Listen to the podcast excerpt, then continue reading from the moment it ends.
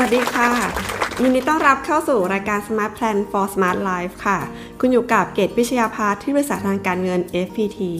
วันนี้เกตก็จะมานำเสนอเกี่ยวกับเรื่องของการวางแผนทางการเงินนะคะ โดยใช้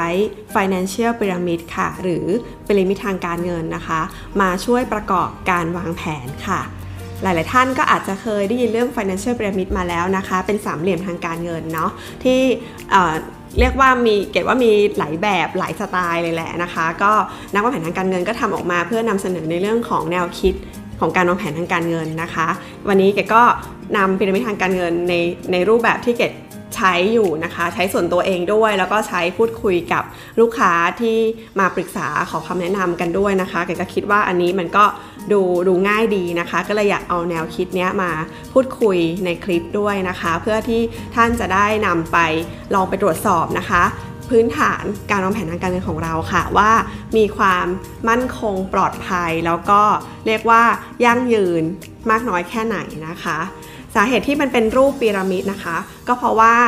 เราต้องให้ความสำคัญกับฐานรากข้างล่างก่อนค่ะ คือฐานต้องกว้างพีระมิดคือฐานต้องกว้างเนาะ นั่นคือสิ่งแรกที่เราต้องจัดการนะคะ ก่อนเพื่อให้ชีวิตเรามั่นคงปลอดภัยนะคะ ถ้าพีระมิดฐานข้างล่างมันเล็กเนี่ย ข้างบนมันใหญ่กว่ามันก็อาจจะโค่นได้นะคะ หลักการอยู่ประมาณนี้นะคะ ดังนั้นเนี่ย พีระมิดทางการเงินก็จะพรีเซนต์ในเรื่องของออลำดับความสำคัญของการจัดการแผนการเงินค่ะ ว่าเราเนี่ยจัดการขั้นพื้นฐานเบื้องต้นได้ดีไหม แล้วค่อยจัดการขั้นลำดับถัดไปนะคะ มาเริ่มกันเลยนะคะ ก็คือตามภาพที่เห็นนะคะ ฐานล่างสุดเนี่ยก็คือ cash flow management นะคะ คือการจัดการสภาพคล่องนะคะเด็กก็มีการพูดหลาย EP มากเลยนะคะ ว่าสภาพคล่องมันสำคัญที่สุดที่สุดจริง ๆนะคะ สำคัญยังไงก็จริง ๆ แล้วเราจะมีความสบายใจหรือความทุกข์ใจอะ่ะมันอยู่ที่สภาพคล่องเลยค่ะ มันไม่เกี่ยวกับว่าใครจะจนหรือจะรวยนะเออก็คือคนมีทรัพย์สินมากมายหรือทรัพย์สินน้อยเนี่ยคนที่มีเงินน้อยๆ มีทรัพย์สินแบบแทบจะไม่มีทรัพย์สินเลยอย่างเงี้ย แต่ว่าเขาไม่ได้เดือดร้อนนะคะหมายถึงว่าเขานึกจะใช้จ่ายเขาก็มีใช้จ่าย เขาไม่มีหนี้หรือถ้าเกิดเขามีหนี้เขาก็ผ่อนได้ คือการมีหนี้เนี่ยมันมีได้นะคะ แต่ถ้าหนี้อยู่ในสัดส่วนที่ที่สามารถจ่ายได้ มันก็ไม่ได้เครียดอะไรถึงดิวก็จ่ายไปอย่างเงี้ยนี่คือสภาพคล่องนะคะสภาพคล่องคือความสบายใจเลย แล้วถ้าเกิดสภาพคล่องไม่ดีเนี่ยบางทีถ้าเกิดว่าเราแบบไปอยากลงทุนอยากได้เงินนะคะ เช่นจะไปค้าขายนะคะ หรืออไปลงทุนเลยก็ตามอะ่ะ แล้วเรารอไม่ได้อะค่ะเเราจะต้องรีบดึงเงินกลับคืนกลับมาก่อน เพราะว่าเรามีปัญหาเรื่องสภาพคล่องเนี่ยเราก็ไม่สามารถที่จะสร้างกำไรหรือสร้างผลตอบแทนได้เผื่อจะขาดทุนด้วยซ้ำนะคะสภาพคล่องก็คือเรียกว่าสำคัญในในหลาย ๆ ด้านเลยค่ะนะคะ อยากให้นึกแล้วกันว่าสภาพคล่องคือ ถ้าอยากจะใช้จ่ายมีใช้จ่ายนะคะ เงินสดสำรองสภาพคล่องนะคะตามคำแนะนำเนี่ยคือควรจะมี 3-6 เท่า ของค่าใช้จ่ายต่อเดือนที่เราต้องใช้จ่าย ดังนั้นเนี่ยการทำงบการเงินสำคัญมากนะคะ ที่เราจะต้องรู้ว่าเรามีค่าใช้จ่ายเดือนละเท่าไหร่นะคะ การใช้ชีวิตโดยที่ไม่รู้ว่าค่าใช้จ่ายประมาณเดือนเท่าไหร่นี่มันอันตรายมากเลยนะคะค่าใช้จ่ายเนี่ยมันก็จะมีค่าใช้จ่ายประจำเนาะค่าใช้จ่ายที่มันแปรผันนะคะ หรือค่าใช้จ่ายฉุกเฉินนะเราก็ต้องเตรียมเอาไว้ด้วยนะคะ อย่างค่าใช้จ่ายฉุกเฉินแล้วอาจจะใช้โอนย้ายความเสี่ยงให้ประกันดูแลนะคะ พวก ถ้าเกิดรถไปเฉียวชน หรือว่าสุขภาพเราไม่ดีเนี่ยประกันก็ โอนย้ายความเสี่ยงไปให้ประกันดูแล แต่ค่าใช้จ่ายที่มัน fix ทุกเดือนทุกเดือนเรารู้แน่ๆค่ะ ต้องมีการ list ออกมานะคะว่าค่าใช้จ่ายแต่ละเดือนน่ะที่ต้องจ่ายแน่ๆ คือเท่าไหร่ต้องรู้นะคะ แล้วค่าใช้จ่ายแปรผันล่ะมันเป็นยังไงบ้าง ต้องมีการลิสต์ออกมานะคะ อย่างน้อยต้องรู้แล้วว่าปีหนึ่งเนี่ยเดือนไหนต้องจ่ายค่าประกันรถนะคะ ปีหนึ่งเนี่ยต้องรู้ว่าเดือนไหนต้องจ่ายเงินเป็นก้อนๆอะไรที่มันจะกระทบค่าใช้จ่ายประจำแต่ละเดือน อะไรประมาณนี้นะคะ ก็คือถ้ามีการ วางแผนเรื่องค่าใช้จ่าย แล้วพอ forecast เอาไว้ได้ดีอะคะ่ะ มันเริ่มจากการบันทึกก่อนเนาะแล้ว forecast ได้ดีเนี่ยเราก็จะมาเตรียมเรื่องเงินสำรองสภาพคล่องได้นะคะ ซึ่งเงินสำรองสภาพคล่องที่เขาบอกว่ามีควรจะมีแค่ 3-6 เท่าของค่าใช้จ่ายต่อเดือนเนี่ยมันมาจากว่าถ้าเรามีงานทำอะแหล่งรายได้อะค่ะ แค่แหล่งเดียวเนี่ยเราต้องมีเงินสำรองสภาพคล่องถึง 6 เท่านะคะ เผื่อว่าถ้าตกงานอะ มันกว่าจะหางานได้เนาะก็ต้อง 6 เดือนเป็นอย่างน้อยที่สำรองไว้นะคะ แต่ถ้าเกิดว่าเรามีอาชีพหลายอาชีพมีรายได้หลายทางนะคะ งานไหนมันมีปัญหามันรายได้สะดุดไปเราก็หารายได้จากทางอื่นไปอาจจะแค่รายได้ลดลงนะไม่ถึงกับหายไปเนี่ยสัก 3 เท่าก็พอแล้วคือ 3 เดือนก็พอแล้วนะคะ ทีนี้เนี่ย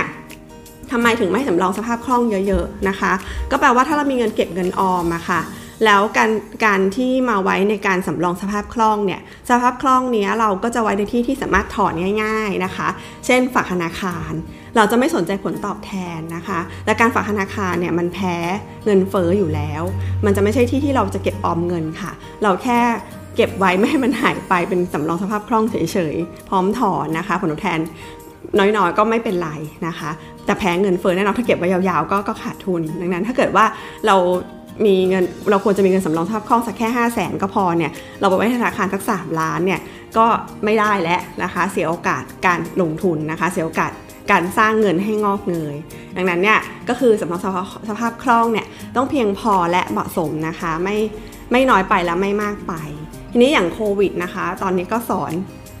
สอนนักวางแผนทางการเงิน แล้วก็สอนทุกทุกท่านหลาย ๆ คนเหมือนกันนะคะ ก็มีการพูดคุยกันว่า 6 เดือนไม่พอ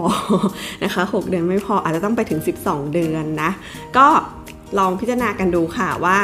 ถ้าผ่านสถานการณ์นี้ไปแล้วเนี่ยมันควรจะมีประมาณไหนนะคะ แต่ว่าอย่างน้อยก็มากกว่าฝากธนาคารก็จะมีพวกกองทุนตราสารหนี้นะคะ อะไรต่างๆที่ที่อาจจะมากกว่าดอกเบี้ยธนาคาร แล้วก็ยังตราสารเงินอย่างเงี้ยนะคะ ยังพอที่แบบขายขายได้ในเวลาที่ที่เร็วหน่อยนะคะ อาจจะอาจจะผลตอบแทนมากกว่าสักหน่อยนึงก็ได้ก็ อาจจะแบ่งเป็น2 2เลเวลนะคะ ออมทรัพย์ธรรมดากับอีกเลเวลหนึ่งสักนิดหนึ่งนะคะ ก็สรุปว่าเงินสำรองสภาพคล่องที่พูดกันมาตลอดคือ 3-6 เท่าตอนนี้เนี่ยแนะนำว่า 12 เท่าก็น่าจะดีนะคะ 12 เดือน เนื่องจากเราไม่รู้จะเจอแบบนี้อีกเมื่อไหร่นะคะอะก็ขั้นแรกเลย cash flow management ต้องมีเรื่องของเงินสำรองสภาพคล่องนะคะ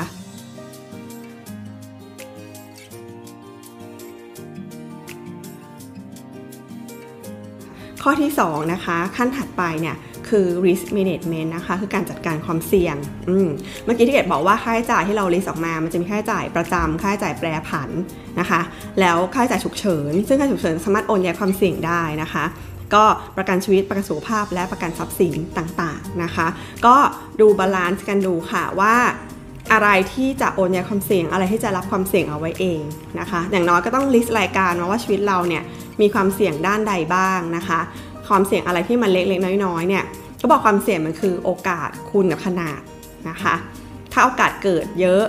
นะคะ แต่เกิดแล้วความเสียหายมันน้อย ก็ก็ไม่เป็นไรนะคะ เช่น มีดบาดทำกับข้าวมีดบาดอันนี้เกิดง่ายแล้วก็เป็นแผลเล็กน้อยก็ไม่ถึงต้องโอนย้ายนะคะแต่